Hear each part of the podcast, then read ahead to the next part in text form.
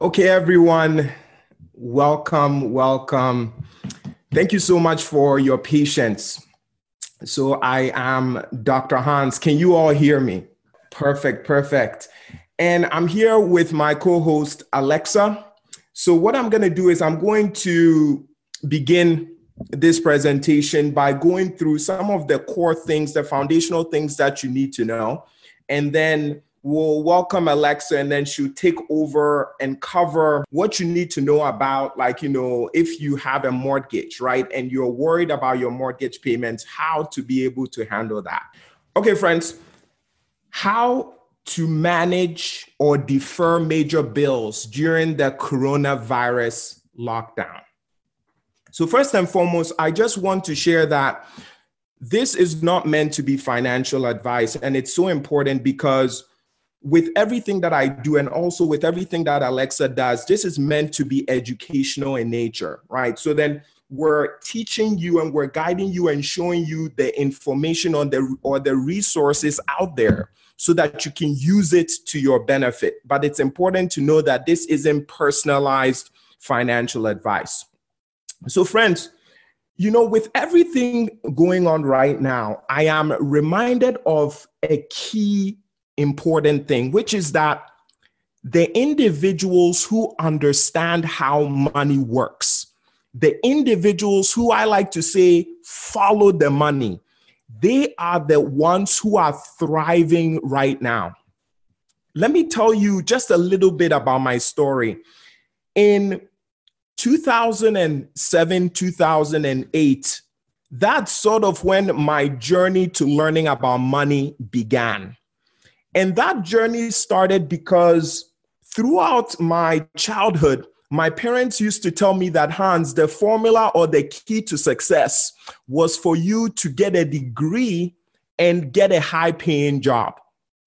So I made it a point to focus on getting that degree because I was taught that once you get that degree, it, it was equivalent to success in the real world.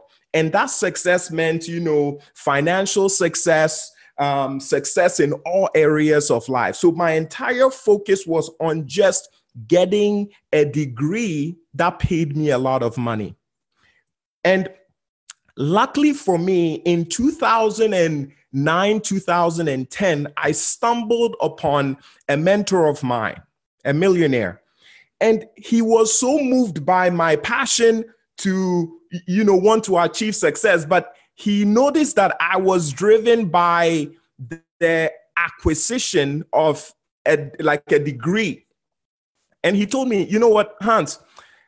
Why don't you take some time and study how money works so that you can discover whether just the degree is the is the path that you want to take to be able to achieve financial success. So, in essence, he was trying to say, Hey, Hans, I know you were told that once you get a degree and you get a job, that is the formula for financial success. But you might want to, you know, look that over again to confirm if that's right. And he told me, you know what? Go read this book, Rich Dad, Poor Dad. And friends, I did. That was the start of my financial education. And I want to encourage all of you listening to commit yourself to be a student of money because money runs everything. It really does. And, and that's not news to you. We work for money. We utilize money as a financial resource to be able to do a lot of what we do on a day to day basis. But we've never taking the time to commit ourselves to study money, to understand how do we acquire it? How do we manage it? Where is it coming from?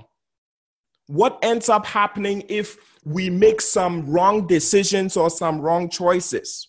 Or in the current economic climate, where can we get access to money even though it seems like everything is in it's in a, it's in disarray.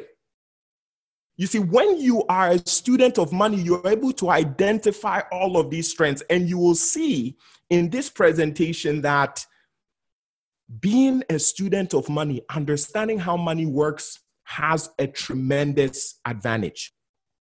So, this coronavirus pandemic came out of nowhere. We weren't expecting this. It's not like we were told ahead of time, hey, um, you know what? This virus is going to occur in the first quarter of 2020 and it is going to do this, this, and that. No one knew. No one anticipated. No one expected this. But here we are. When you look at the data, we see that it's stating that this pandemic could cost the global economy over $4 trillion. When you look at the US economy by itself, the US economy is on, let's say, on a year to year basis, our GDP, it's roughly about 21 or 22 trillion dollars. So, what happens when we, for let's say two months, stop or pause a lot of economic activity? It has an impact. So, today I was doing the math. I was like, okay, let me see. Um, US GDP is about 20, 21 trillion if we pause the economy for about two months, what does that, you know, compute, right? And I saw that that number is around two to three trillion. So let's say, give and take, the US can find itself having lost anywhere between 1.5 to about 2.5 trillion dollars because of this coronavirus pandemic. And friends, this was not expected. So then, now that that's happening, and now that I computed and saw that, okay, this coronavirus pandemic can cost the US economy this amount of money, let's look at what has been government's response. About a week and a half ago, they put out a $2.2 trillion stimulus package. Can you see how like all of this is is working together, right? So if the US economy is losing about 1.5 to 2.5 trillion dollars as a result of this virus, then that means that that money, an equivalent of that amount or more, has to be injected into the economy. So now we have this 2.2 trillion stimulus package. This right here, friends, is going to safeguard the American economy. Were it not for this stimulus package that you see here on this slide, the US economy would have fallen into a recession. Eh, excuse me, not a recession, because the recession is guaranteed. The US economy would have fallen into a depression. It would have been substantial. That is why they acted so swiftly to manage you know, this crisis and put out this stimulus package. And I'm so glad that they worked really quickly to get it out. So, in this stimulus package, if you notice based on this slide, the people who are getting the most amount of money, friends, it's the individuals. So, you and I, for once, okay, we're looking at the largest stimulus package in US history, and for once, the beneficiaries, individuals, $600 billion is allocated to individuals. So, how, how, what does that 600 billion comprise of? Comprises of the direct payments, right? That is sent to individuals. You know, the $1,200 check per adult and the $500 check per, per child. Another way that individuals are benefiting is by expanded unemployment benefits. And this not only covers like anyone who's been impacted by this coronavirus uh, pandemic, but it also helps gig workers, freelancers, individuals with businesses, that relied on those businesses as a source of income. The next beneficiaries, and I'm just going to quickly breeze through these large businesses that have been impacted, they get about 500 billion. Small businesses get about 377 billion. State and local governments, you know, receive about 300 billion. Hospitals and public services receive about 179 billion. So, friends, individuals are the biggest beneficiaries. How are we benefiting? Direct payments, as I just went through, expanded unemployment, student loans being waived. I should clarify federal student loans being waived for the next six months. And if you haven't filed your 2019 taxes yet, if you're someone who typically gets a refund, remember that even though the tax refund is not a part of the stimulus package, if you file your taxes, you can, you know, if you've been getting refunds and this year you're due a refund, you can go ahead and file your taxes. That will serve as a source of income for your family. Consumer spending is what drives the economy. What do I mean by this? Many people don't realize that every dollar that you spend is someone else's income. And this concept of every dollar is someone else's income, I don't think most people understand it. Whenever you spend money, whether you spend that money at a small with a small business or you spend that money to get food or you spend that money going to the movie theater, or you spend that money um, paying for your car insurance or health insurance, whenever you spend money, you are allowing or you are permitting someone to be able to have a job. That is why consumer spending drives the economy. So imagine an economy where spending has been halted, like what we're experiencing right now people are not spending money. What happens? It slows down the economy. That's why these different stimulus programs have been instituted, instituted to make it in such a way that we're able to get access to money so that we can begin once you know the whole virus is has settled you know it's peaked we can begin spending so that it drives up the economy. Now we're gra- gradually shifting into your major bills and what you can do during this time. Friend, I want to I want to just speak to you not from the standpoint of someone who is coming to you as a financial expert and, and all of that. I just want to speak um, to you or with you as a friend. I know that what's going on is going to catch a lot of people by surprise because there are, there are people who are very um, good with money, right? And you you are also you have a lot of pride perhaps in, in the work that you do. And you never anticipated that maybe you'll be in a position where your pay has been reduced, or maybe you are in a position where you've been let go or you are in a position where for the first time in your life you are looking at your bills and you're wondering like how can i or how can we uh, manage this and i want you to know that there's nothing to one be worried about. There's nothing to be ashamed of.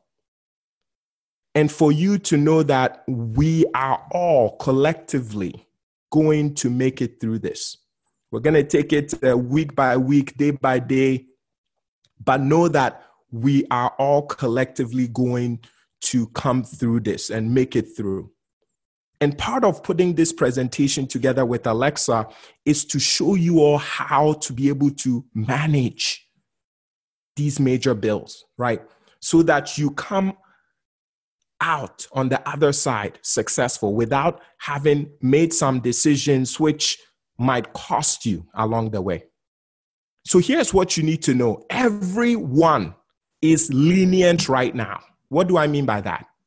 The creditors uh, bill collectors, um, utility companies. Uh, and I'll go through all of these different bills. Everyone is lenient right now. Why? Because, friends, when this whole pandemic happened, the Federal Reserve announced that they are going to do everything in their power to support the US economy. So they started print like just buying a lot of government bonds, buying a lot of mortgage backed securities, funding a lot of businesses. Friends, they are doing everything in their power to support the economy. And because the Federal Reserve is providing so much capital into the economy, it has allowed different businesses or you know different lenders to be more relaxed that is why everyone is lenient right now so if you're looking at your mortgage or you're looking at your rent you can pause those payments and i, I won't speak too much about the mortgage even though i do know what you need to do i'm going to allow alexa to speak on that right? You can pause your mortgage payments. When it comes to rent, friends, there are two things that you can do. First and foremost, most renters need to know this. Any landlord that has a mortgage that is backed by the federal government, and just so you know, 50% of mortgages are backed by the federal government through Fannie Mae and Freddie Mac. So half of landlords are required by law to allow a 120 day kind of a grace period or a pause to rent. It doesn't mean that you're forgiven this amount, you still need to pay it. But by law, any landlord that has a mortgage that is backed by the federal government has to allow a 120 day you know ability for you, the renter, to be able to pause your payments. Now, if let's say you are with a landlord that doesn't have this, or you know that doesn't disclose this, landlord still will be willing to work with you. I can guarantee you that. Go approach that landlord. Don't feel bad about it. Approach them and, and talk it through and structure something where you are able to set up some kind of uh, you know pausing of your rent and then you split payments maybe over a couple of months or over a year and then you slowly repay that amount later on when you're on a better or a solid footing. The cares act has been implemented. You are allowed to waive six months of your student loan payments. Friends if you are looking at the fact that you can waive your student loan payments and you're thinking to yourself, oh, well, I don't need to waive it. I'm just going to keep paying into student loans. There's nothing wrong with doing that. But let me challenge you to do this. Why don't you take advantage of this opportunity? Okay, and even if you want to put the money to student loans, you just keep the money for five months. Okay, just keep putting the money into an account for five months at the because no interest is accruing at the five month mark you decide okay do you still put all of that money back into the student loan or do you think that that money can serve a better purpose? You decide. You get to make that decision okay? Instead of doing the opposite which is saying oh you know i'm just going to keep plowing all of my money into student loans and god forbid three months or four months in, if something were to happen to your income, all of a sudden it's like you don't have access to that capital. So be smart, be strategic. I would take advantage of the pausing of student loan payments during this time if I were you. Now, next is car payments. Similar to the other bills that we've discussed, if you have a car payment or if you have a lease, you can reach out to the company. They are allowing individuals to be able to de- defer payments for 60, 90 days, even if you have a lease. It's called, it's called a disaster relief plan. About three days ago, JP Morgan even announced, and JP Morgan is a huge lender.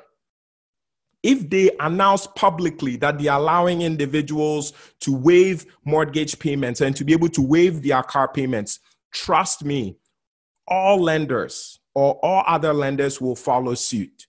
Now, I can't speak for all lenders, but what I can assure you is because of how lean, how much money the Federal Reserve is pumping into the economy, and how lenders are being, you know, lenient, I am certain that your car loan company will be lenient and they'll be willing to work with you as well.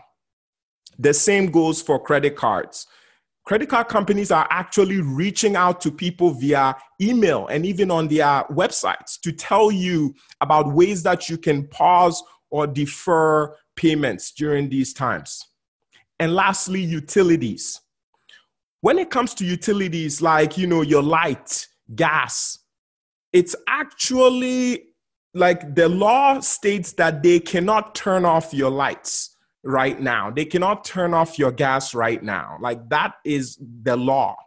Okay, so when it comes to utilities, please know that sure, they cannot turn it off, but think ahead.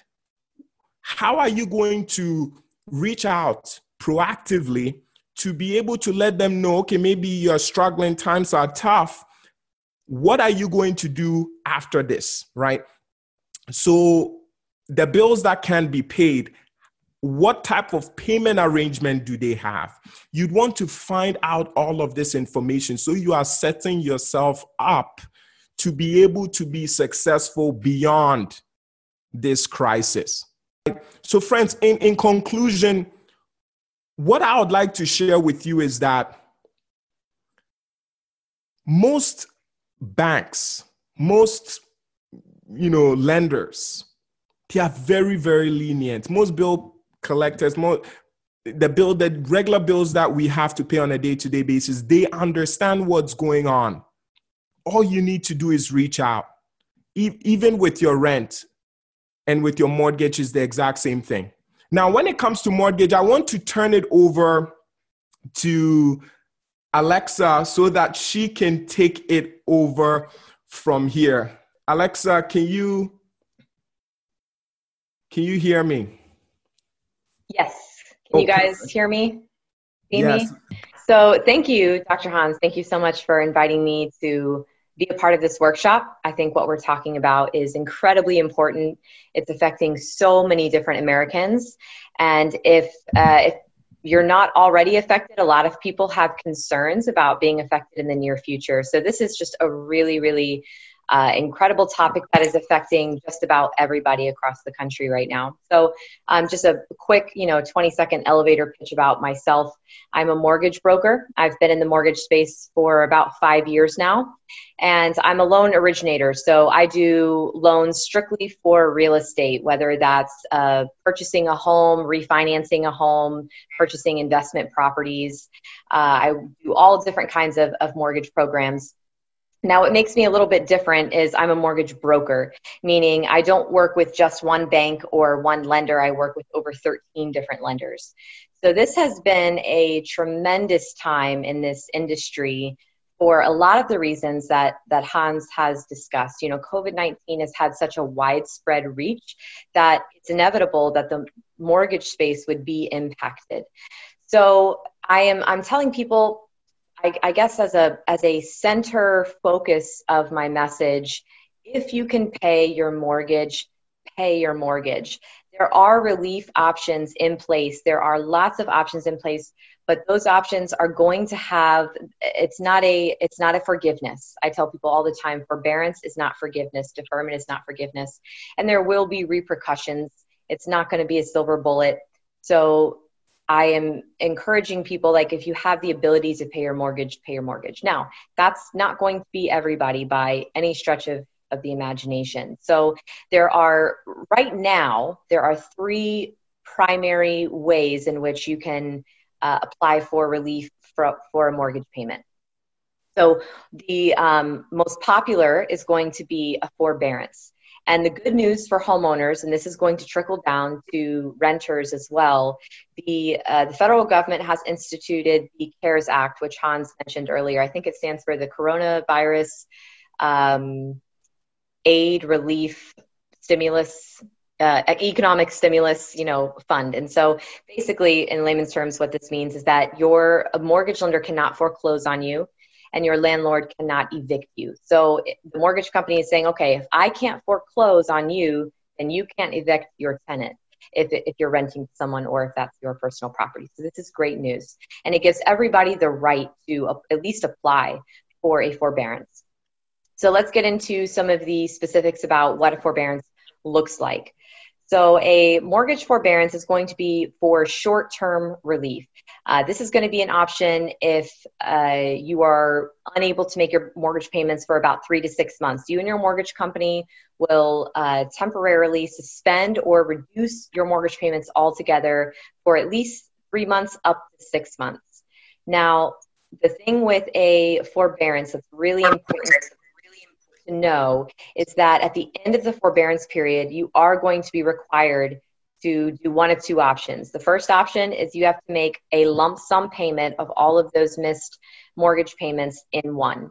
This isn't going to be feasible for people who are just getting back on their feet, right? So, the second option would be to spread out your mortgage payments over a specified period of time. That's going to be a case by case scenario. Um, dependent on your financial profile and what you are experiencing and how you have been impacted.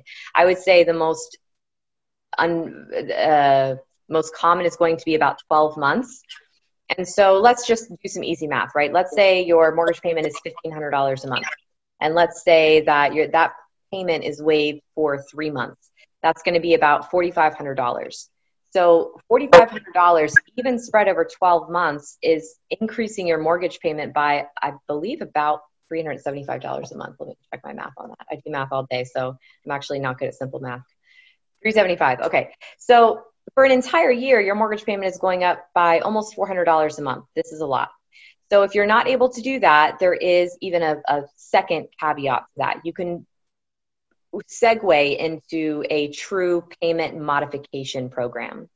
So, a payment modification program is going to be a program that is for long term hardship, right? So, say you were laid off, you had to dip into your savings just to pay all of your other bills during your forbearance period. That forbearance period ends, and you're left saying, okay, I, I can start making my minimum mortgage payment, but I can't pay anything on top of that. You would be a perfect candidate for a payment modification program. And this is where your payment is reduced either by the loan term, sorry, not the term reduced. The loan term would actually be extended. That's one option of a modification program. Your interest rate would be reduced for a specified period of time or permanently. And in turn, that would lower your mortgage payment again for at least 12 months. But the idea of a, lo- a true modification program is to get you back on your feet, and it's it's going to be for the life of the loan until you either uh, sell the property or you pay the loan off in full, which could be 20, 30, 40 years. Okay, so another thing to keep in mind with forbearance and with payment modification, the interest is not going to stop accruing. So you are going to continue accruing interest during that uh, forbearance period or during that payment modification. A third option would be a deferment. So deferment is going to work a little bit differently with mortgages than it is for a lot of the other very common payments out there, predominantly student loans. That's that's the most common um, liability that is eligible for deferment right now. And thankfully, the federal government, I think their deferment option for, for student loans is fantastic. And I think it's going to give a lot of people really needed relief. Deferment on mortgages, however, is going to impact individuals a little differently. So, first of all, the federal government has said that you can't even enter an, a, uh, an evaluation period for deferment until July 1st, 2020. So that's the first stipulation. To be even be evaluated for deferment, that's going to begin July of this year. Second stipulation is you have to already be 30 to 60 days delinquent on your mortgage. So you have to willingly not be able to make your mortgage payment. And this is where I go back to what I said at the beginning. A lot of people aren't going to just choose not to pay their mortgage if they have the ability to do so. This is going to be for people who cannot make their mortgage. The good news is nobody's going to foreclose on you. You're not going to get any notices. Nobody's going to come knocking at your door. So after that 60 days of being delinquent, you can apply for a deferment. The deferment is going to give you relief for up to, uh, I believe, three months worth of mortgage payments. Um, again, you have to be delinquent. The loan has to be more than 12 months old. So if you closed on your house uh, just six months ago or 10 months ago, a deferment is not going to be an option for you. So you would want to call your loan servicer, your mortgage company, and ask about forbearance or a loan modification. But deferment is not going to apply to you unless your loan is 12 months or old. Another thing to keep in mind with deferment is uh, the financial hardship has to have been resolved. So again, this is going to be a very, I think this is going to be a very, very small group of people that truly qualify for a deferment. That's like, okay, you're furloughed from your job due to shutting down. Maybe you're in retail and everything shuts down due to COVID 19 for 60 days and you don't make a paycheck for 60 days. Obviously, you're not going to be able to pay your bills. So say the economy gets back on their feet, you go back to work full time, you're able to start paying your bills again. You would, again, in your evaluation period, you would have to prove through an employment verification and pay stubs, I'm back at work, um, I can make my loan payment. And your loan company would then say, okay, well, to help you get back on your feet, catch up, for lack of a better term, we're going to grant you three months deferment. So if we're talking pros and cons, right? Um, pros of a forbearance it's going to have minimal impact to your credit that there's a couple other laws in place that they cannot uh, furnish these missed payments to the credit bureaus as missed or late payments. Um, that is going to apply only to deferment because again you have to already be delinquent to even qualify for a deferment. For a forbearance there will be some verbiage on your credit report about being in forbearance program or being in a loan modification program. But to my knowledge, and again, don't take this as fact because every single loan company is going to have different uh, nuances and, and details in how they work their programs. But um, mainly, it's not going to affect your credit quite as adversely as a deferment.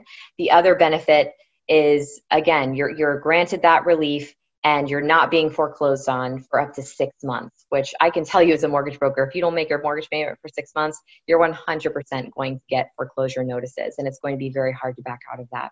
So I think that's a that's a great benefit. Um, one thing to keep in mind as a third, I guess rather a fourth option, before looking into forbearance, deferment, or payment modification program, consider this home values have never been higher. And despite what a lot of people are saying, I've got buyers right now who are like, I think I'm going to wait for the housing market just completely crash and I'll buy this like awesome five bedroom house for a hundred thousand dollars. That's not going to happen. This is not 2008, right? So 2008, we saw super inflated home values. We saw a ton of subprime or risky lending programs that they rightfully have done away with. That was a true financial crisis. This is a global health crisis. So the housing market is super solid. I don't think we're going to see home values decrease. For anybody who's owning a home right now, you can breathe and rest easy. Nothing's going to happen to your home value. So, with that being said, if you've got equity right now, which most of the country does, consider a home equity line of credit. Pull out some of that equity as a cushion for those payments that you're concerned about being able to make, or a cash out refinance. I think these are great options for folks who you know they're like okay i, I, I want to be able to refinance in the future. I don't want to be stuck in these high payment um, you know forbearance uh, programs or payment modification programs or worst case scenario a deferment program. Consider a home equity line of credit or a cash out refinance first and that might give you exactly what you need without having to really sacrifice much of anything. So that would be my two cents on the mortgage side of things. And of course, I'm happy to answer um, specific questions that, that any of you have.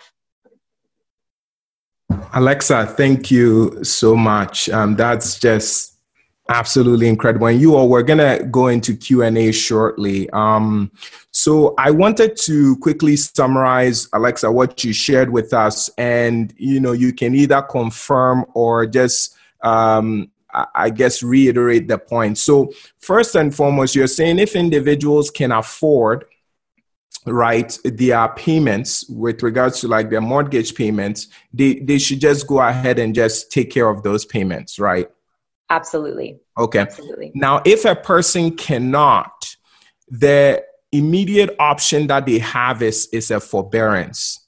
Mm-hmm.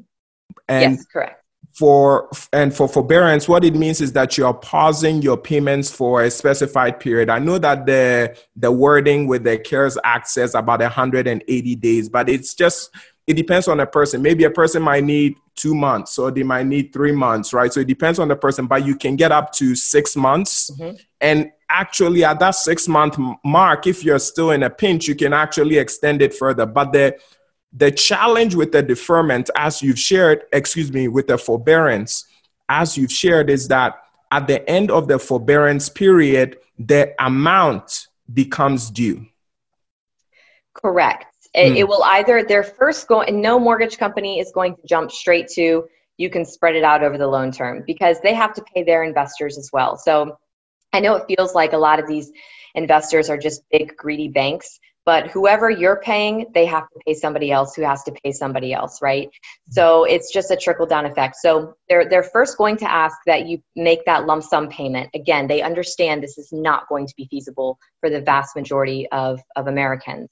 So the second option is that it's spread out over a 12 month period or they will give you the option of going into a loan modification program. And again, this is going to be dependent on the servicer, whoever's servicing your mortgage, as well as your uh, individual scenario financially.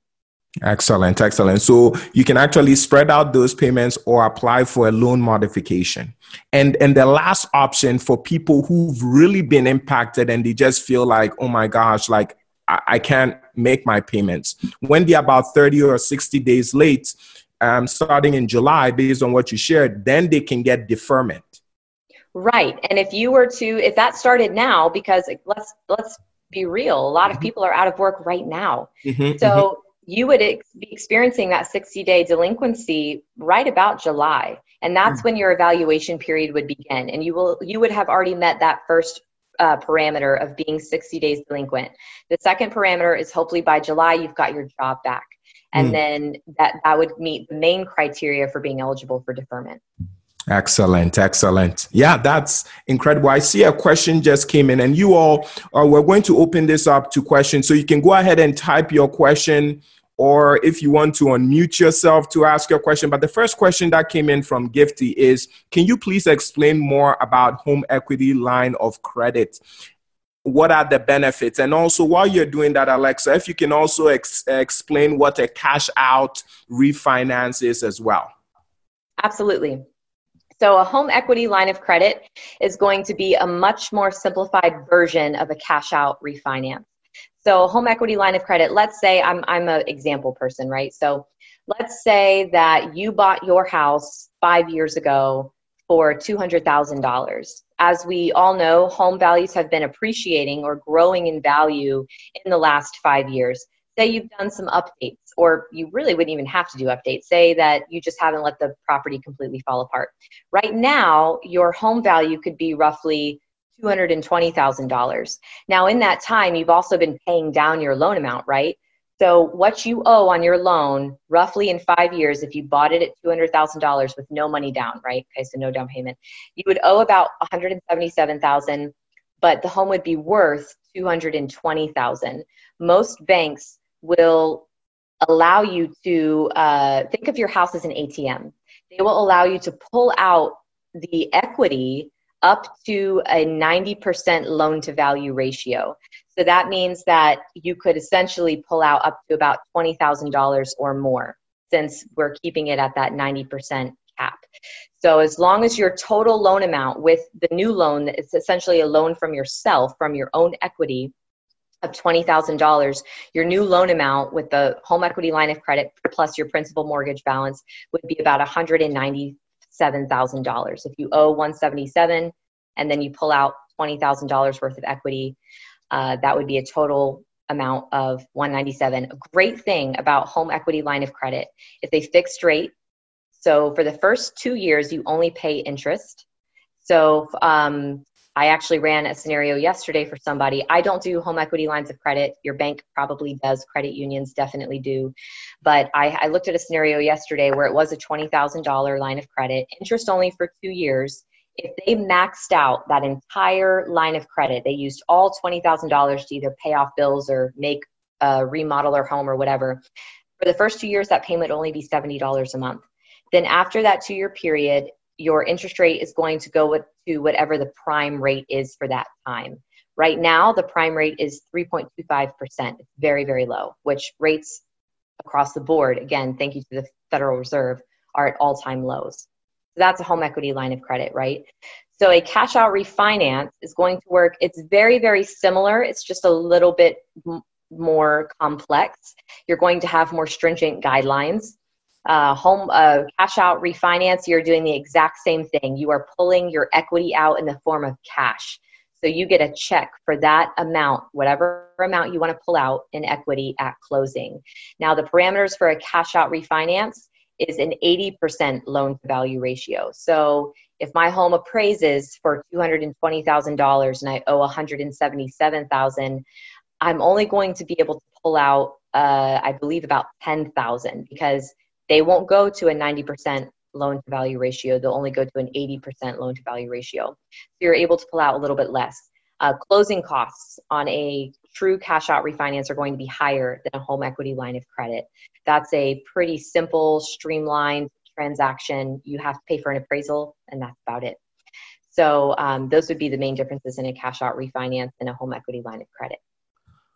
So you had talked about the home equity line of credit, it's being adjusted based on a prime interest rate. Does that mean that um, an individual cannot get a fixed rate, kind of similar to like a fixed rate, you know, on a mortgage? Can they get a fixed rate with a, a HELOC, which is a home equity line of credit?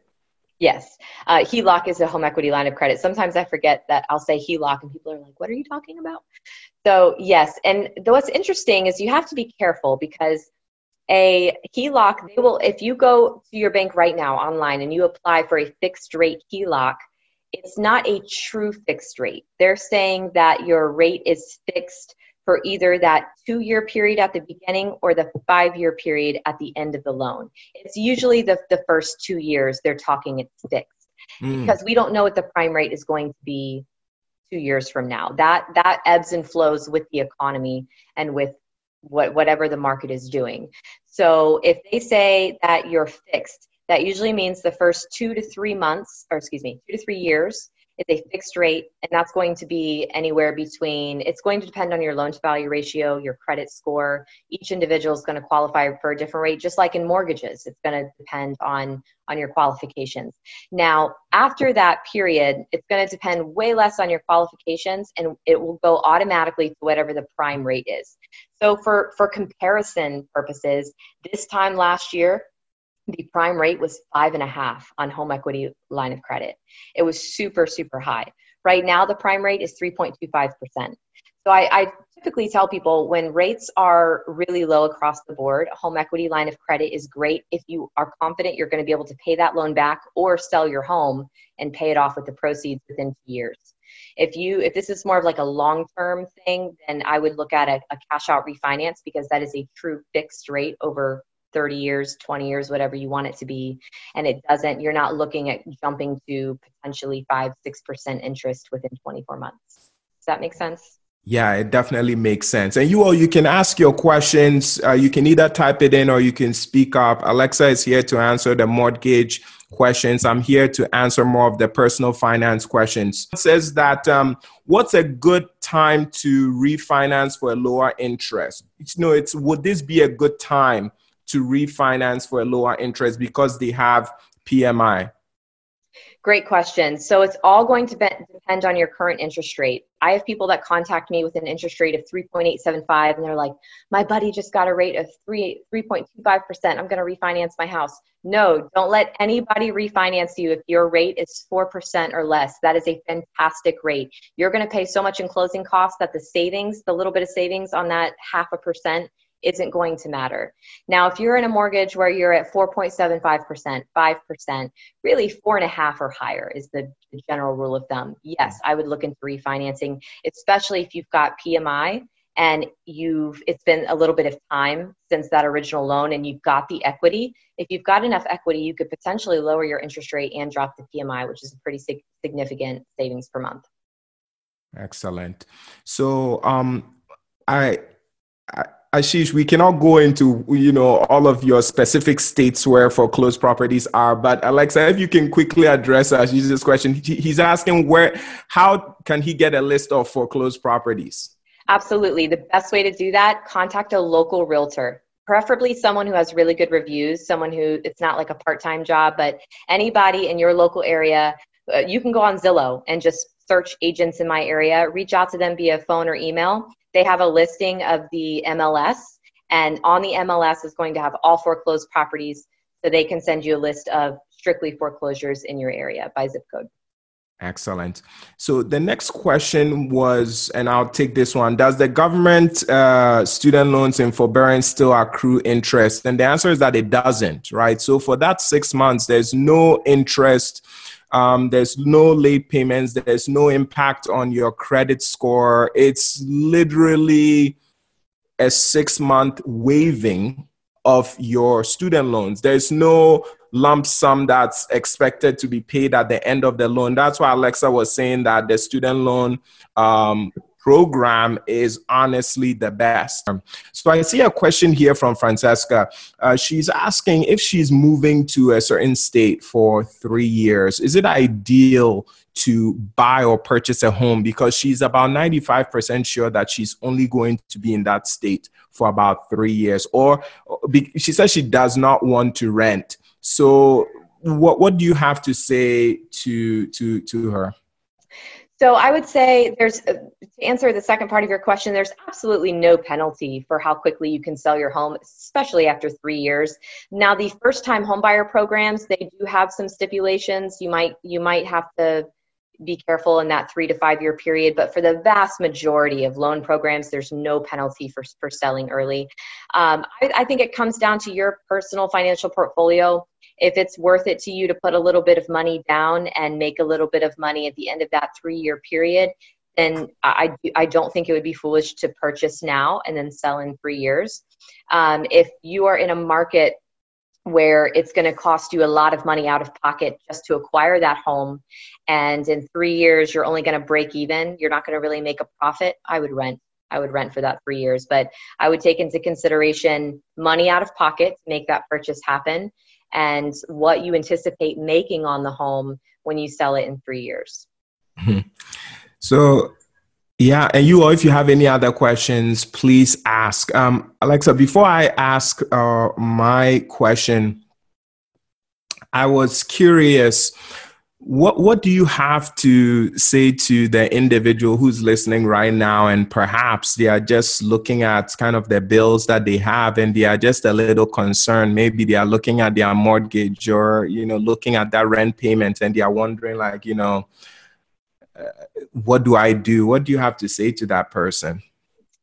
I would say before becoming desperate, look for solutions, right? Because nobody is going to function very well from a mindset of scarcity or absolute fear or panic. So I would say, you know, take a second, take a deep breath. This is, yes, it's, it's scary for a lot of people um, and everybody is impacted, but I would say look at your total financial situation. If you've got, a lot of people forget they have a 401k, right? So look, take a look at what you've got in your 401k. This is a time, a great time to borrow from your 401k. You can pay yourself back with interest when this is all said and done, or you can borrow it tax free if it's a true financial hardship. So 401k would be a great option. Um, again, your mortgage payment is actually not considered truly late. They do not report you to the credit bureaus until you are 30 days behind. So a lot of times you can figure out a situation where even if you're not making that mortgage payment on the first, if you can make it on the 15th and you know let some other bills go, try to structure your bills so that you're paying what has to be paid without it affecting your credit score. And of course there's going to be times where you've got to you've got to be 30 days late and that's okay too. Those you can recover from a 30 day late payment or a 60 day late payment. It's not going to be absolute end all be all to your financial future. Um, secondly, I would say contact your bank. If it's a car payment, contact your bank, talk to them. If it's a mortgage, contact your loan servicer. Be be upfront and frank about your situation because you never know what options might be available to you.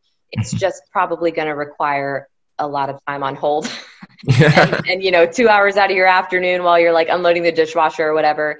Um, but it's worth the time. It's worth the time to figure out what options are available to you because i agree with hans. Creditors across the entire country right now are lenient. And right now we're seeing more and more people receive uh, relief because it's affecting so many people. So just really look at your at your options that's so oh. true. And, and, you all, before you get to the point where you are, you know, 60 days behind or even 30 days behind, remember the earlier options that Alexa had shared, right?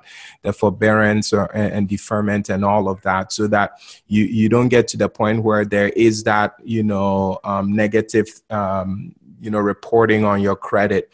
Um, so, Alexa, for individuals who are listening who perhaps um, want to know about your business um, or like if they is it, do you work specifically for a certain state or are you able to help individuals serve as a consultant? How does your business work?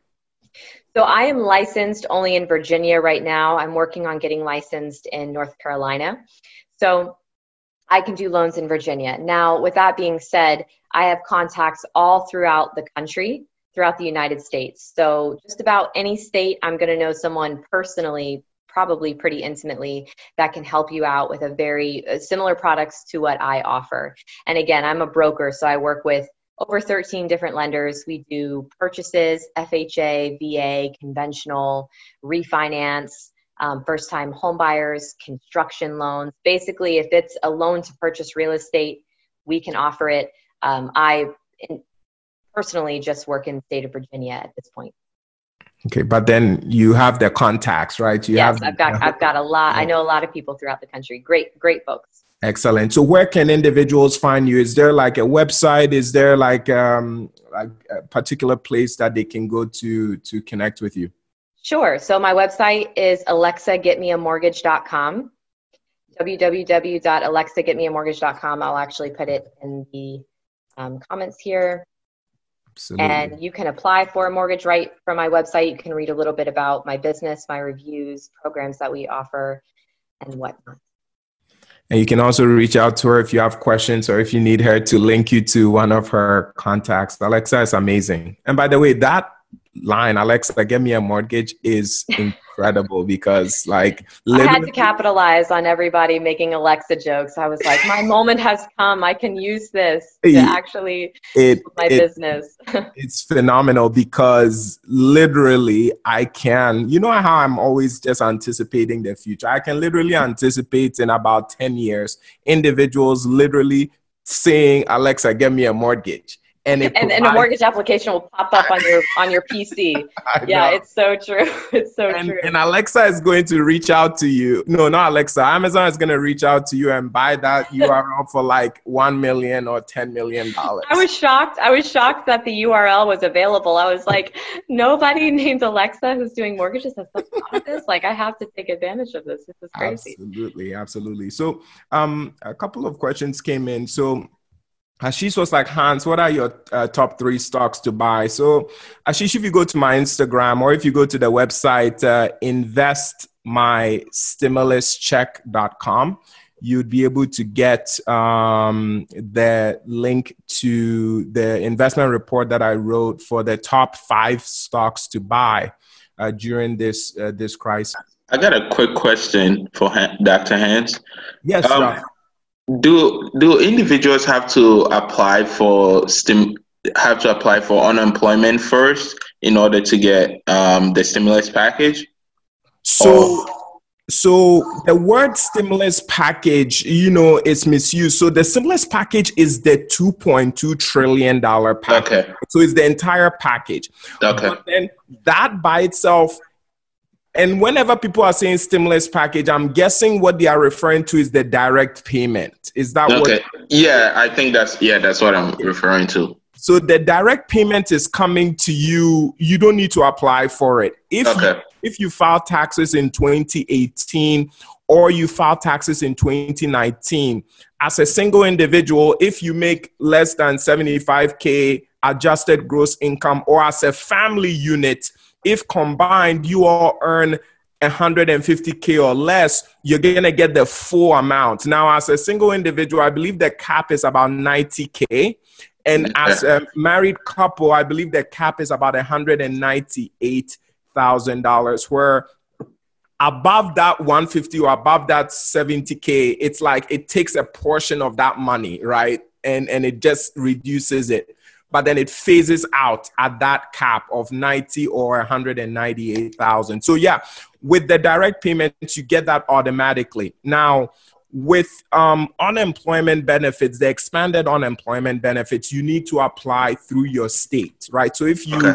if you live in New York or you live if you live in Virginia, just go ahead and, and Google New York unemployment or Virginia unemployment and this unemployment benefit it's not coming through or it's not going through your employer. Like it's it's part of that stimulus package. So if you've been impacted you know by the coronavirus you will you know literally be guaranteed and i don't want to say guaranteed but you will be based on the law guaranteed uh, an income through that un- expanded unemployment program. And um, my second part question i guess is if your if your employer put you on a furlough, would should you still um, go ahead and file for un- unemployment? Absolutely. Okay. It's impacted your income. Would, yeah. yeah definitely. Okay. yes. And um, what other financial like um, books would you recommend? Because I know like when you were talking, you kind of said something briefly about like read that real dad, poor dad. Rich, um, yeah, it's rich, rich, yeah. yeah, rich dad, poor dad. Very good book. The second, I'll say the number one book that I would say everyone should read is Richest Man in Babylon. Okay, Richest Man in Babylon. I'll go ahead and type that in here. Um, just that book is the foundation of financial success. If a person sits down and just reads that book, that I believe chapters two, three, uh, two, three, and four, just those three chapters, or I think four chapters. Oh my gosh, it will help you understand the basics of personal finance. And and it just it's just life changing so look up that book richest man in babylon. Beyond that i would read uh, robert kiyosaki's uh, rich dad poor dad. And and if you are just a fanatic for learning and studying wealth then i would graduate to think and grow rich by napoleon hill. Fantastic book. That's a good one for audio yeah. All um, of those are great, but yeah, those are those are great. Think and grow rich. That's when you are stepping into a different dimension of like possibilities. It's just phenomenal. Excellent. Thank you. Yeah, you're very welcome, Josh. And Alexa, I believe um, Deborah said she's reached out. So that's that's awesome. So, you all, if you don't have any other questions, we will wrap up right now. Thank you so much for spending your time with us. And Alexa, I just want to just take a moment to acknowledge you for taking the time, you know, to share your wealth of knowledge uh, with us. I asked you to be on this workshop because I've I've been watching you from afar and I notice your wealth of knowledge. And I believe that more people in the world need to be exposed to that knowledge so that they can they can know that when armed with the right information, it truly makes a difference. So thank you for what you continue to do on a day-to-day basis in serving your clients, your you know customers, and uh, we were privileged uh, to have you. Oh, thank you, Hans. I, I can honestly say that so much of what I've learned in the past six months has been a direct result of your tutoring. Um, there are lots of mortgage brokers, there are lots of mortgage professionals out there, a lot of really great ones, but I can honestly say I have not come across anybody that is teaching the average American on how to build wealth in the way that you are, in a way that's so digestible.